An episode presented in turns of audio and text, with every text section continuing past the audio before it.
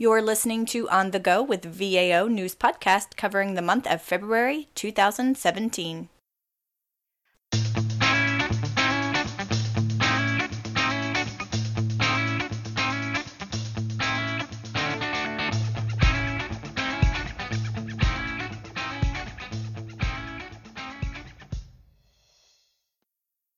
Hello, and welcome to the podcast. Each month, the Virtual Acquisition Office, or VAO, team consolidates and summarizes the key takeaways from the most important acquisition related policies, guidance, regulatory changes, and more. Thanks for tuning in today. Coming to you from the VAO, I'm Brittany Shapiro. This month, we have Dara Curran, Lauren Gardner, Sierra Ryan, and Doug Stuck to deliver our VAO team review of key acquisition developments. Take it away, Dara. Joining me today are my teammates. I have Lauren Gardner, Sierra Ryan, and Doug Stuck. You may know some of these people personally because these are the people who come into your office and talk to you. I guess we should get right down into it. Lauren, it was a short month, but why don't you get us kicked off without any further ado? Yep, I sure will. Um, and as usual, we'll start at the literal top, uh, taking a look at updates coming out of the new administration, as well as significant legislative developments. So of course, one of the biggest news items so far this year was the administration's temporary stop, um, effective January 22nd, uh, to hiring for existing government positions, creating new positions, or supporting available capabilities with contractor labor. Now, we saw a lot of resulting activity from that in February as agencies worked to get their, their arms around implementing the freeze and figuring out where exemptions were needed and developing and sending out guidance to the workforce to address those areas. Now, there are 18 exemptions outlined in this one memo alone from OMB and OPM uh, without having to make any further requests or explanation. And those include U.S. Postal Service hiring, uh, civilian personnel hires from the Office of the Director of National Intelligence and Central Intelligence Agency, non-career senior executive service appointments, conversions, and also internal career ladder promotions. Now, outside of those exempted categories, if there is a critical need, agency heads can write to OPM and explain uh, the need as an exception. Um, they'll need to explain how the need relates to the agency mission and why other personnel can't simply be shifted around to fill it, as well as forecast what the likely consequences will be if the need goes unfilled for three to six months. You're going to remember probably that OPM and OMB were tasked in the original hiring freeze directive to develop a plan to shrink the size of the federal workforce by the end of April. So the presumption, hopefully here, is that the this freeze is temporary and will be offset by specific cuts in areas that can actually absorb them without undue difficulty or, or deprivation. Um, well, that is the hope anyway. So presumably, after this three to six month window, any critical need uh, will have been addressed either by the overall OMB OPM plan or by the agency-initiated exemption. Thanks, Lauren. And the guidance did remind everyone of the administration's position of no fair wriggling around the freeze with contractor labor. So agencies can't contract out for services that are substantially similar to those a federal civilian employee would be providing if they were actually there in a currently frozen position. However, service contracts for other purposes are okay, so long as they're allowed by law regulations and any applicable managerial directives. Now, these are just broad brushstrokes, and obviously there are many details that still need to be handled at the individual agency level. So OPM augmented the already distributed guidance with answers to 43 frequently asked clarification questions. We've also seen more organization-specific guidance released by the Department of Defense and the Navy.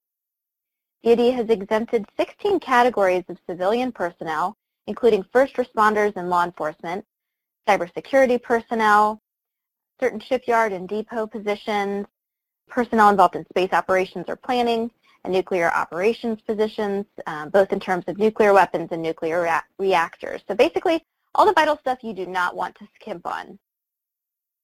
Deputy Defense Secretary Bob Work also outlined how DoD will handle the exemption petition process, which basically mirrors the one laid out by OPM. He noted that as far as contracts are concerned, you cannot take funds beyond the established baselines to award new or broaden existing contracts without obtaining approval from exemption officials. If you are doing that, you better have a high priority function you're asking for. Officials who grant exemptions uh, will have to submit biweekly reports on what they granted, but they will also be able to provide feedback on what they see occurring in terms of readiness and mission impact uh, resulting from the freeze. So that will act partly as an accountability mechanism and partly as a complaint avenue. Thanks, Sierra. Obviously, a lot of concerns remain despite the exemptions already defined in the process for requesting new ones. Lawmakers and defense officials have cautioned the President that any compromise in the ranks of acquisition personnel can have a serious and long-reaching effect on readiness and military capabilities. In fact, although President Trump has repeatedly expressed his intent to rebuild and expand the military, having the freeze in place will actually prevent any meaningful progress on that goal. As one example, Assistant Marine Corps Commandant General Glenn Walters noted his organization already has just half the contracting officers on staff it ultimately needs, and a freeze on hiring for all intensive purposes also freezes the military rebuilding plans. Although present policies seem to be driven by the idea that the federal workforce is somehow way too big and expensive and desperately needs to be trimmed down, an evaluation by the Congressional Budget Office cast doubt on the savings that could be achieved even with a fairly substantial personnel reduction.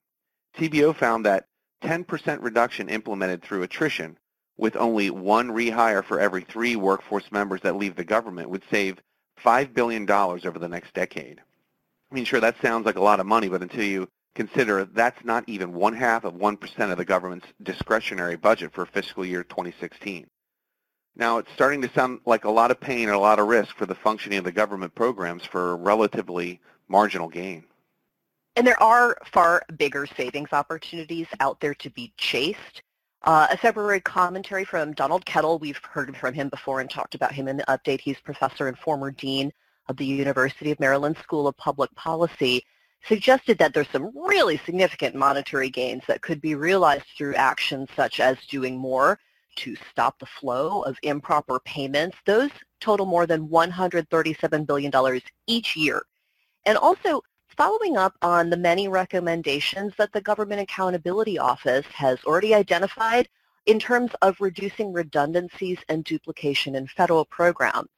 For instance, in its 2016 report on those, GAO estimated that Congress and the administration had addressed 41% of its previous recommendations, and those steps had yielded some $56 billion of financial benefits over a five-year period. And then another $69 billion were anticipated through 2025. So you compare that to the $5 billion for all these workforce cuts, these are much bigger numbers.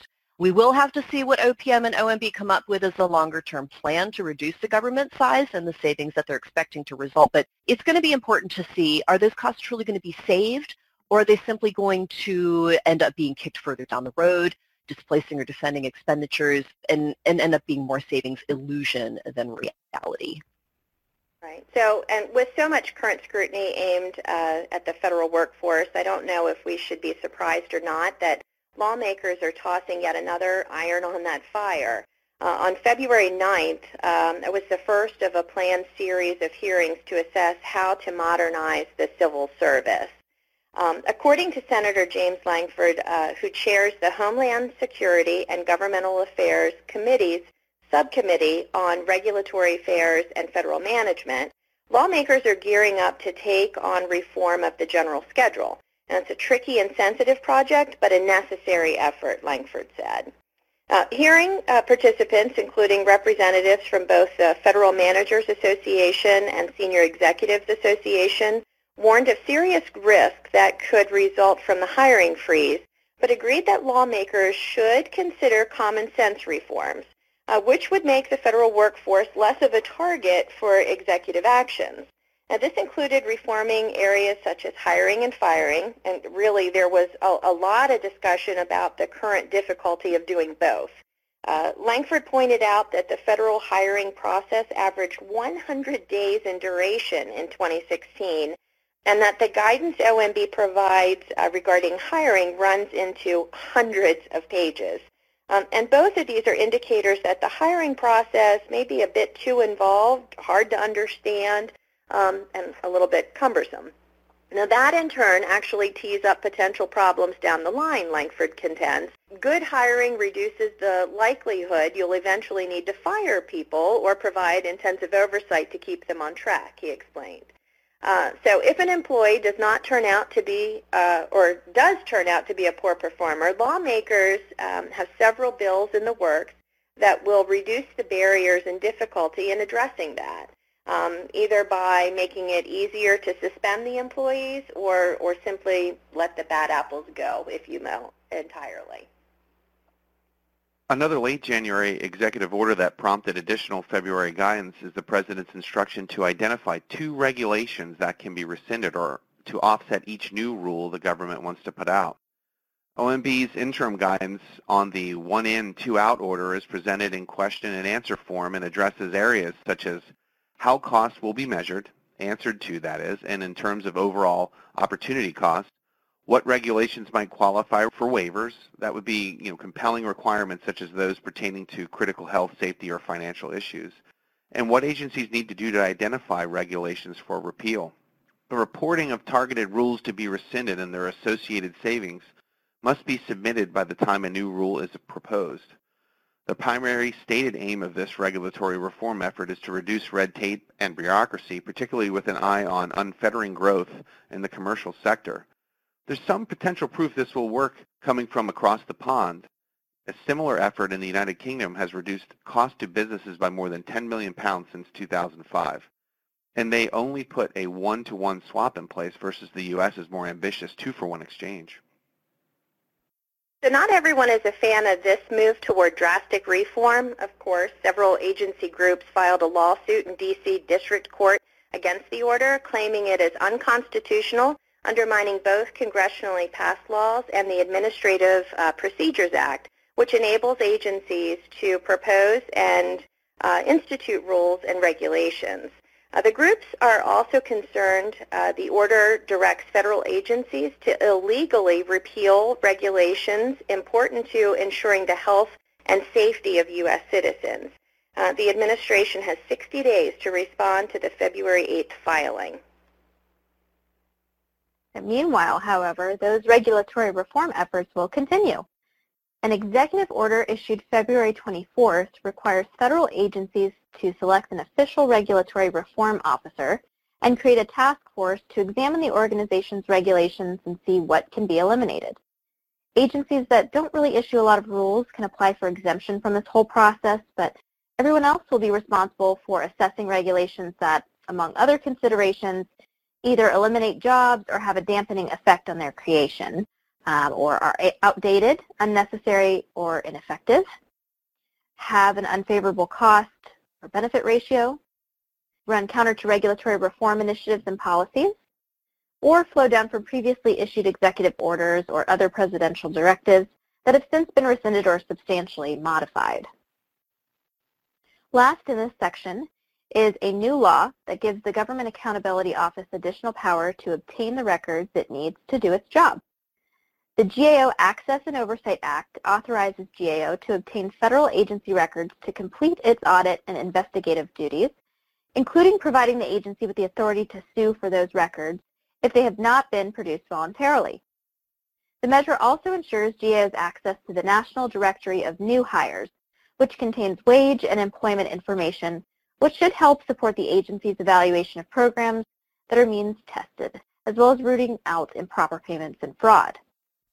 A similar measure has been, uh, had been approved by the House last fall, so this may well sound familiar, but it did not make it through the entire approval process before the end of the 114th Congress, so it was dusted off in this new session and hastened through this time around.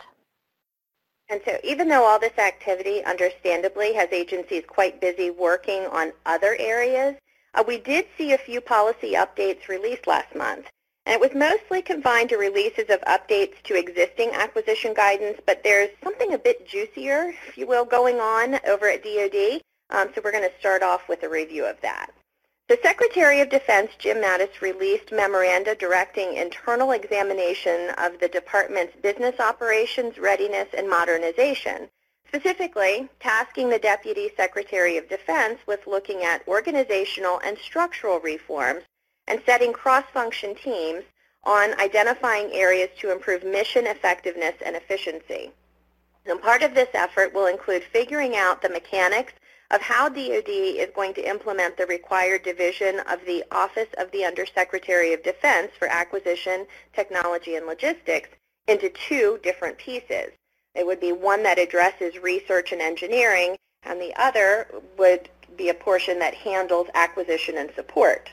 The reports were due at the end of February for how the teams uh, proposed the department tackle such issues as uh, options to either improve the chief management officer function or swap this position out in favor of a new undersecretary of defense for management. Uh, developing an initial organizational plan to better support IT and cybersecurity operations, looking at efficiency opportunities across DoD's eight core business functions, including acquisition and contract management, and also identifying business services that no longer need to be pursued separately uh, within each individual military department. So we notice a lot of emphasis here on identifying what similar functions can be consolidated. And the sentiment is definitely one of, you know, let the branches handle the things they specialize in that are unique to them, and let someone else handle the generic business operations functionality. Um, this is the Department of Defense after all, so we do want to let them concentrate on defending. We haven't yet seen any official word on what the results were of these evaluations, but we can expect them to form the foundation of some pretty pronounced upcoming reorganization efforts. And that's definitely a stay tuned for more topic we'll be following on your behalf. So right, on to the bread and butter stuff, though we'll stay for with the DoD for the moment right now. The department has updated its instruction pertaining to DoD Emergency Management Program activities. The new instruction nullifies the previous one and addresses establishing and maintaining a comprehensive all hazards EM program, aligning program efforts with Presidential Policy Directive 8. That's the directive that talks about basically being prepared for any kind of national or emergency, man-made or otherwise, and implementing the National Planning Framework and the National Preparedness System when needed to manage emergencies. DoD also updated its instruction on business systems requirements and acquisition. So now, if the system is so big that it qualifies as a Major Defense Acquisition Program, or MDAP, this new instruction does not apply, but for non-MDAPs, the instruction provides policy for using the business capability acquisition lifecycle for requirements and acquisition of all DoD business capabilities and supporting business systems for all the department's components. The Office of Defense Procurement and Acquisition Policy also wants to hear what you think about two draft sections for its guidebook for acquiring commercial items. Part A addresses definitions of commercial items and helping users make timely determinations, while Part B discusses determining fair and reasonable prices. Comments on the draft should be submitted by March 24th. Now two brief updates from the civilian realm. The Department of Energy has two new acquisition guide chapters out. On February 1st, the department released a new chapter on synopsizing proposed non-competitive contract actions under FAR 6.302-1. This largely addresses how DOE's STRIPES system works with FedBizOpps. And on February 15th, DOE released the new Chapter 17.6, the origin, characteristics, and significance of the DOE's management and operating contracts. A few administrative and formatting changes were made, but Mainly, that's now been redesignated as Chapter 17.602. And we will move on to the variety portion of the presentation, our new and notable grab bag of random quick hits on what's recently released, or cool and interesting, in the acquisition world. The Government Accountability Office has come out with its biennial report on the government programs and operations that are at high risk of waste, fraud, abuse, or mismanagement, or that need transformative change. GAO actually had some fairly good news in this issue, noting that for 23 of the 32 high-risk areas identified in the 2015 report, the government has at least partially met all five criteria necessary for removal from the list. So hey, that is pretty good.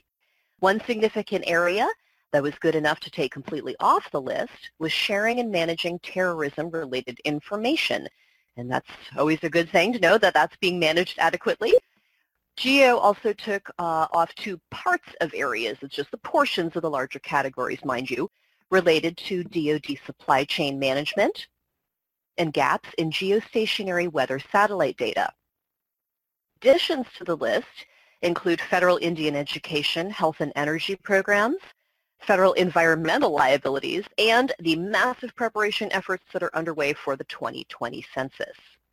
GAO expanded the HILISC presence for DoD's polar orbiting weather satellites and Interior's restructuring of offshore oil and gas oversight. Okay, you might be thinking, what about our wheelhouse? Well, we have that as well. Well, for contracts and acquisition-related areas of concern, GAO cited the need for more concentration on improving IT acquisitions and operations, maybe not so much of a surprise to anyone. Uh, in particular, GAO advised more work is needed on implementing FITARA and strengthening IT workforce planning practices. Uh, DoD weapon systems acquisitions. Uh, these programs are always big dollar and complex, so it's almost inevitable to find these hanging out on that list. And GAO advised DoD to keep building on existing reform efforts and to lavish attention on its big, tricky, sticky programs, where like the Joint Strike Fighter, uh, littoral combat ships, uh, the Ford-class aircraft carriers, and Missile Defense Agency programs. A DoD contract management in general needs some attention too. Uh, DoD needs to first increase capacity to negotiate, manage, and oversee contracts, also determine the appropriate mix of military, civilian, and contractor personnel, also to strategically manage how it acquires services, and finally, to sustain efforts to integrate operational contract support. Now, along those big dollar, big complexity lines, uh, the Department of Energy's contract management for the National Nuclear Security Administration and the Office of Environmental Management. Uh, there's also NASA's acquisition management. The agency needs to work more on its cost estimating, risk management, and overall implementation of management tools. And some other fairly nice news. Customer satisfaction with federally provided services is up to its highest level since 2012. The American Citizen Satisfaction Index administered by the University of Michigan found citizens gave federal services a satisfaction rating of 68 out of 100 in 2016, which is up five points from 2015. Customers reported that federal websites had improved in ease and usefulness and also praised the courtesy and professionalism of federal employees, uh, clarity of publicized federal information, and timeliness and efficiency of processes. So nice job, you guys. If the hiring freeze is putting a squeeze on your agency's planned data-related projects, the National Technical Information Service may have an allowable workaround to offer. NTIS already has in place a wide array of joint venture partners, large contractors, small firms, nonprofits, research groups, whose private sector data-related expertise it'd be happy to tap for you. This sounds like an intriguing possibility, NTIS will meet with your organization to discuss your priorities and issues, frame a problem statement to ensure it understands what your agency wants to achieve, and then it'll consult its JVPs to further refine the statement. Once all parties are in the same page about the objective, you'd give a go-ahead for NTIS to open up a bid opportunity for its JVPs, giving them about 10 days to respond. In total, to get some really top-notch data expertise in place to help your agency, you can count on a span of 60 to 90 days. It's still an agile way to obtain the services and still uses bids built in as a built-in cost efficiency, but it also offers a longer-term, more sustainable way for agencies to work with the private sector when compared to the more ad hoc approach of prize competitions, challenges, or hackathons, according to NTIS Director Avi Bender. Well, however ad hoc they may be, hackathons have been proving a successful cyber protection strategy for federal agencies. Notably, various defense organizations, uh, though IRS also put its toe into that pool recently, and now GSA is contemplating taking a turn. The agency's Technology Transformation Service issued a draft solicitation in January asking industry for ideas for setting up a hacking program for so-called white hat uh, good guy hackers to seek out vulnerabilities in its cloud-based applications. TTS's bug bounty program would not only try to ferret out weak spots, but also generate high-quality security intelligence in the process. Comments on the solicitation were due January 30th. GSA has brokered a new government-wide enterprise software agreement with Hewlett-Packard Enterprise that could save $50 million over five years. The deal modifies the IT Schedule 70 contract of software reseller Carahsoft with four types of HPE products to help agencies comply with digital government policy requirements and best practices in such areas as data center consolidation, software and portfolio management, and agile software development. The agreement will help agencies save as much as 39% from commercial HPE software prices. So software management may not sound like the most exciting topic in the federal procurement realm, but not only is it a critical part of information security practices, it can also offer pretty significant cost savings opportunities. In fact, the National Aeronautics and Space Administration has now managed to save $103 million since 2011 through the efforts of its Enterprise License Management Team to keep tabs on the agency's software assets and centrally manage those purchases. The approach helps NASA not only look for ways to improve purchasing efficiencies, but also identify whether they have existing assets on hand that can be redeployed as needed. Um, this is according to their software manager, Daryl Smith. Uh, the team does a lot of negotiating with vendors and won't just go for the cheapest options if it means getting locked into a long contract, uh, but definitely is able to reap the benefits of doing centralized, high-volume spend compared to what the agency's different centers would have spent if they had to purchase their software independently. Uh, to build on the success of the program, uh, NASA next hopes to stand up a more advanced asset management program that will provide greater visibility over the software ecosystem and helps identify how uh, many licenses are actually being used. GSA is rolling out two more green icons on GSA Advantage to make it easy to identify more environmentally friendly options. There's now a safer choice icon that denotes cleaning products that meet the Environmental Protection Agency's safer choice standard. That means the product is safe for both human health and for the environment. And there's also an EPA recommended icon. That one pertains to cafeteria, construction, custodial, electronics, grounds landscaping, and office furniture products that meet or are certified for EPA recommended specifications, standards, and eco-labels. The agency wants to know what's currently on the market, what might feasibly be implemented to help the government keep track of its $3 trillion in annual cash outflow, and any creative ideas industry might have about meeting those obligations. Responses are due by March 13th. The fruits of another long-term initiative, this one by DoD and four years in the making, were finally unveiled in February as the department's new electronic health record system went live at Fairchild Air Force Base in Washington State. This was a very complex effort and it was characterized by many of the same IT headaches other federal agencies grapple with when they try to modernize, trying to wrangle multiple totally different legacy IT systems into playing well enough together to maintain functionality while new systems are launched, and then everything is brought up to speed. Contractor Leidos is in charge of the system rollout as well as its upkeep under a $4.3 billion EHR consolidation and modernization contract, which was awarded in July 2015. The new system is called MHS Genesis and uses the Cerner Commercial Health Records System. Smaller department facilities based in the Pacific Northwest seem like a good region to start rolling out the new system, and full implementation is slated to be complete in 2022, at which point MHS Genesis will be supporting some 9.5 million patients at facilities worldwide, including ships at sea and battlefield medical stations.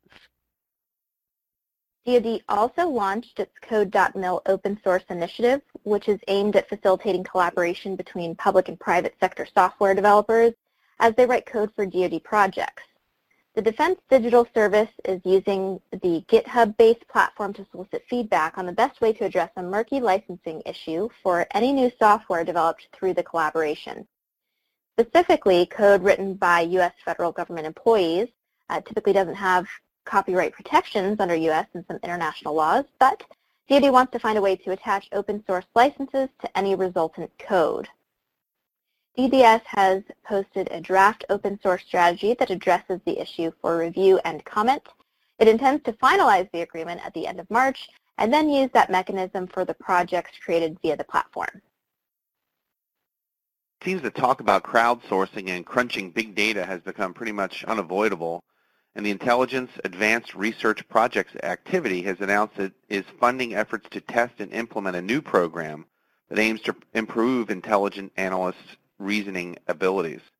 The program is called CREATE, which stands for Crowdsourcing Evidence Argumentation Thinking and Evaluation. The idea is to use analysis techniques to help analysts and the people who are making decisions based on crowdsourcing or big data culls understand what the evidence in front of them is demonstrating and what underlying assumptions are either supporting or conflicting with their conclusions. IARPA is expecting to develop tools from this effort that can provide objective support to anyone who needs to make complex decisions. There would be applications for not only intelligence analysts, but also science, law, and policymaking. IARPA has already awarded CREATE research contracts to several projects with structured crowdsourcing platforms to begin testing and analysis. Now let's discuss what's been going on in acquisition legal developments. Interesting news for those of us who lived through the government shutdown that occurred in 2013. I remember that. The U.S. Court of Federal Claims ruled the government is obliged to compensate employees who filed a class action lawsuit to recover damages incurred for having to work during the shutdown. About 25,000 federal employees who either were employed protecting life or property or were paid from non-annually appropriated accounts and were not compensated until the shutdown ended, participated in the suit. Those employed in Fair Labor Standards Act exempt positions such as teachers, nurses, and high-level managers could not participate, though. The government had argued it could not meet its pay obligations during the shutdown due to the Anti-Deficiency Act's prohibition against spending money when specific appropriations are not in place. However, COFC has previously determined ADA cannot be used as an excuse for a Fair Labor Standard Act violations. So Workers are entitled to recoup the federal minimum wage of $7.25 per hour for each hour worked when paychecks were delayed between October 1st and 5th, plus any overtime. Both sides must calculate damages and file a joint statement by April 7th. Our next legal drama is rather interesting in light of DoD's November proposed rule that would direct the defense industry to discuss their planned independent research and development projects with DoD before they dig in too much in terms of cost. Industry is not happy about this, claiming variously it's too hard to do or they're unclear how it'll be implemented or it's going to lead to bid protests, it's going to delay the rollout of technology. You get the idea. Lots of objections.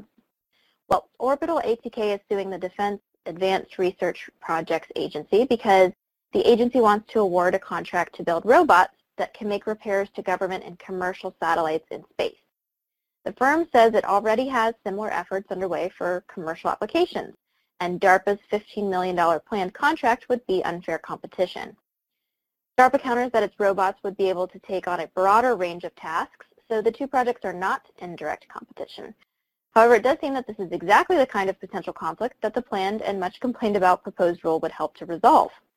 The Department of Homeland Security reopened bidding for its $1.5 billion Flexible Agile Support for the Homeland Contract, or FLASH, for Agile Services. The contract was something of a pilot test using a blanket purchase agreement for Agile work. Uh, it was modeled after a similar vehicle created by the 18F group, and DHS was anticipating some industry pushback. Well, at least eight of the pool of 114 bidders protested its November selection of 13 companies to participate on the BPA. DHS decided to take matters into its own hands rather than wait for GAO's deliberations and ruling, so they took corrective action and opened their doors to reconsider bids. On Tuesday, the agency announced that after the corrective action, two awardees were found to no longer be eligible for an award, and no additional new awards were made. Now, we wait and see if more protests will be forthcoming. And Glock, the uh, gun company, uh, fires off a protest, pardon the pun, I couldn't help myself, um, at the Army's award of a $580 million pistol contract to Sig Sauer. The Army announced in January it had selected SIG for a 10-year contract to replace its soldiers' M9 Berettas, which are now over 30 years old. Um, the involved parties did not disclose the nature of Glock's complaint, but the company did file its protest with GAO following its debriefing with the service, and a decision is expected by June 5th. A GAO has sustained a protest alleging the agency in question made its award on a lowest price technically acceptable basis, although the solicitation called for a best value trade-off uh, competition. Now, unsuccessful offerer Patriot Solutions claimed the federal prison industries, um, here now referred to as Unicor, stated in its solicitation that past performance, technical factors, and price would each figure into the organization's determination of who offered the best value, with past performance and technical factors weighted more heavily than price. However, Patriot's debriefing document indicated that Unicor awarded contracts based on LPTA without use of trade-offs. It took its complaint first to Unicor, but when the contracting officer's reevaluation ended up in the same determination, Patriot Solutions escalated to GAO. Unicor blamed a typo for making it look like the CO did not perform a best value trade-off. However, GAO pointed out that both award decision memos stated because past performance and technical ratings are acceptable among the evaluated offers, price became the determining factor. No trade-offs were used. Since Patriot Solutions actually received a higher uh, experience rating than one of the two eventual awardees, GAO concluded Unicor took away Patriot Solutions' potential advantage in past performance by not performing a comparative evaluation and instead treating all offers as acceptable. A trade-off analysis, uh, if the organization had conducted one, uh, could have led Unicor to judge Patriot Solutions um, better experience warranted payments of its higher proposed price. GAO therefore sustained the protest on the grounds that Unicor prejudiced Patriot Solutions by not adhering to the solicitation, which brings us to the takeaway. Follow your solicitation. Uh, you are absolutely going to be held to any written disclosure of how you plan to run your solicitation. So be sure to remain consistent with the blueprint throughout the process. GAO also sustained a protest regarding the Department of Veterans Affairs cancellation of a solicitation and extension of an existing contract to cover the same work. VA issued a request for quotations in July of 2016 for laundry services for a base period of one year with one, four one-year option periods at three of its California facilities. VA intended to make award to the lowest price, technically acceptable offer. After one revision, the RFQ closed in mid-September. And then two weeks after this deadline, VAO extended its existing contract with the incumbent, Railroad Cleaners, to propose the same work as the solicitation.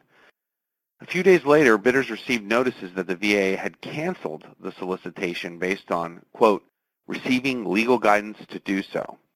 One of the bidders, Walker Development and Trading Group, called shenanigans. They claimed that not only did it seem that the incumbent was frequently favored in award decisions, their filing with GAO alleged that VA lacked a reasonable basis to cancel the solicitation. The stated rationale for canceling the solicitation was just a pretext to allow the agency to award the contract to railroad cleaners, and VA essentially made a sole source award that foreclosed competition. In early November, VA asked GAO to dismiss the protest on the basis that the Railroad Cleaners Award was a continuation of an existing contract, and as such, VA had no had discretion to handle those contract contractual considerations. Yeah, however, GAO asked VA numerous times, in fact, to address the cancellation issue, which it did not do to GAO's satisfaction. GAO then asked for more details and reasoning to explain actions underlying the Railroad Cleaners contract extension. Um, again, VA did not address GAO's inquiries directly or completely. Uh, one contract specialist said the minimum dollar amount for the canceled solicitation was $2.5 million and that VA could not accept any quote below that, and the, protest, the protesters was below that amount. Um, however, a different contracting officer reported the solicitation was found to contain, quote, significant errors, um, that required it to be canceled, corrected, and reissued. So GAO observed that VA did not coherently address its rationale for canceling the solicitation, uh, produce documentation supporting the $2.5 million minimum, or provide information regarding its contract with railroad cleaners. It therefore sustained the protest on both the cancellation of the solicitation and the new contract action since VA could not demonstrate a reasonable basis for the decisions to clarify why it took those actions. So takeaway lesson here is document. Um, whatever decisions you make, make sure you have a reasonable case for why you made them and can produce documentation backing said reasonable decisions uh, up in case you're ever questioned about them. The last protest we'll examine has to do with what the protester claimed was an out-of-scope task order. The U.S. Air Force in 2012 awarded an IDIQ contract to R3 Strategic Support Group for explosive ordnance disposal support services and related training. The last portion about training key part here. In May 2016, the U.S. Air Force issued a four-month contract to Threat Management Group. We'll be calling them TMG here uh, for contingency training services. Before the TMG training contract expired, the U.S. Air Force issued a task order to R3 under the 2012 IDIQ contract. TMG complains the Air Force had, in issuing the task order, violated the Com Competition in Contracting Act mandate to compete the requirement, protesting first to the department and then escalating to GAO. And GAO's normal procedure here is to compare the performance work statement to the tasks assigned to see if anything was indeed straying out of scope. Uh, but in this case, there wasn't a performance work statement. GAO then asked for monthly progress reports from R3. Both of these, in fact, seem to indicate the firm was providing training that fell outside the scope of its IDIQ contract. So GAO requested further detail on how the Air Force calculated required personnel and pricing and communicated to R3 about required tasks. But the Air Force either did not have or at least did not supply any to GAO. And since only limited documentation was available to review and what small bit there was did seem to suggest some potentially out-of-scope work was going on, GAO uh, did sustain the protest. Now, once more, we see the importance of retaining documentation to support your decisions. The Air Force may have been straying a bit out of scope of the original IDIQ award, or it may have been entirely within scope, but since we didn't really have evidence to um, supply in its favor, GAO had to find against it. Now, let's move on to our review of the top changes to acquisition regulations uh, which is actually going to be pretty short because, as you most likely recall from last month's update, the administration has put a temporary hold on any in-process regulatory actions, um, and this is in order to allow the new folks to have a, a look at what was both coming through and, and poised to take effect.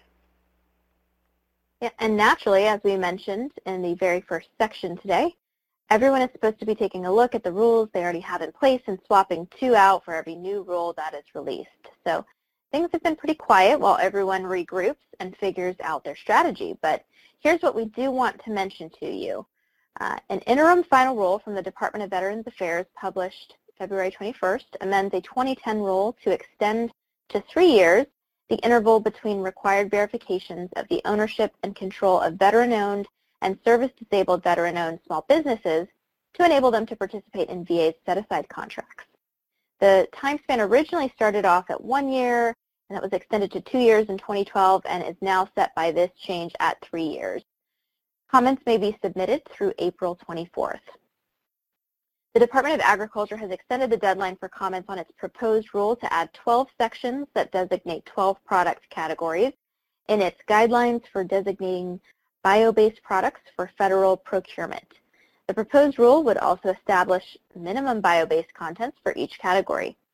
Comments on, comments on that are now due by April 13th. And coming down the home stretch, uh, Legal Services Corporation has issued a final rule that will take effect on April 1st and pertains to its regulations governing subgrants. Uh, the rule addresses areas including what factors to consider in determining whether an award from a recipient to another organization is a subgrant, establishing a dollar threshold above which the corporation's approval is needed to award a subgrant, and also establishing new processes for seeking prior approval of subgrants. Now, once regulatory action picks up again, I suppose we'll have uh, quite a few uh, clawbacks to address in addition to new ones coming out. You may want to avail yourself um, of our regulatory recap.